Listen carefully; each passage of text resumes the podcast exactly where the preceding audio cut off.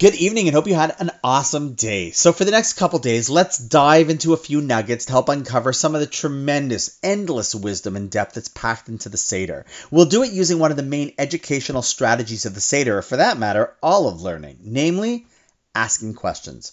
Why questions? Well, perhaps this little story that appeared in the New York Times in the late eighties can help us understand the power of questions. See, Isidor Rabi, the winner of the Nobel Prize for Physics, was once asked why he became a scientist. And he replied, well, my mother made me a scientist, without ever knowing it. Every other child would come back from school and be asked, what did you learn today?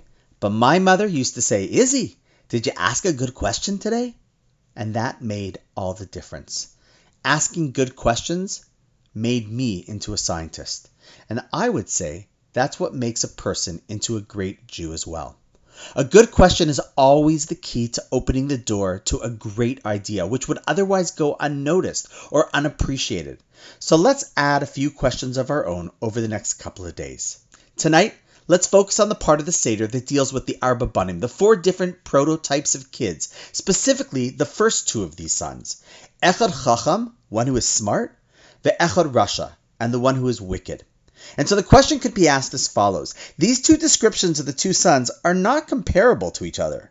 Wouldn't it have made more sense to say Echad Chacham, one who is smart, Echad Tipish, and one who is ignorant?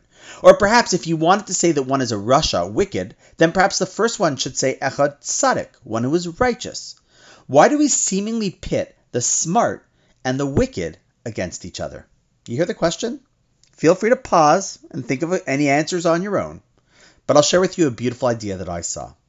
See, what the Haggadah is teaching us is something extremely valuable, namely the importance of education. In fact, the critical importance of education.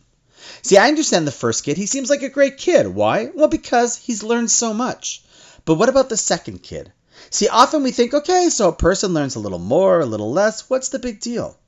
But along comes the Haggadah and teaches us that education is not simply a matter of knowledge. But if we neglect to educate people correctly, sadly that shapes their personality, their approach to life in Judaism. So in fact, it is true that these first two prototypes are opposites. But don't think that all is, that is at stake is the amount of information that each has. What is more important is that we realize that the lack of a good education, the lack of constantly deepening our understanding of the messages and values of Judaism, leads to a person developing into the persona of the Rasha.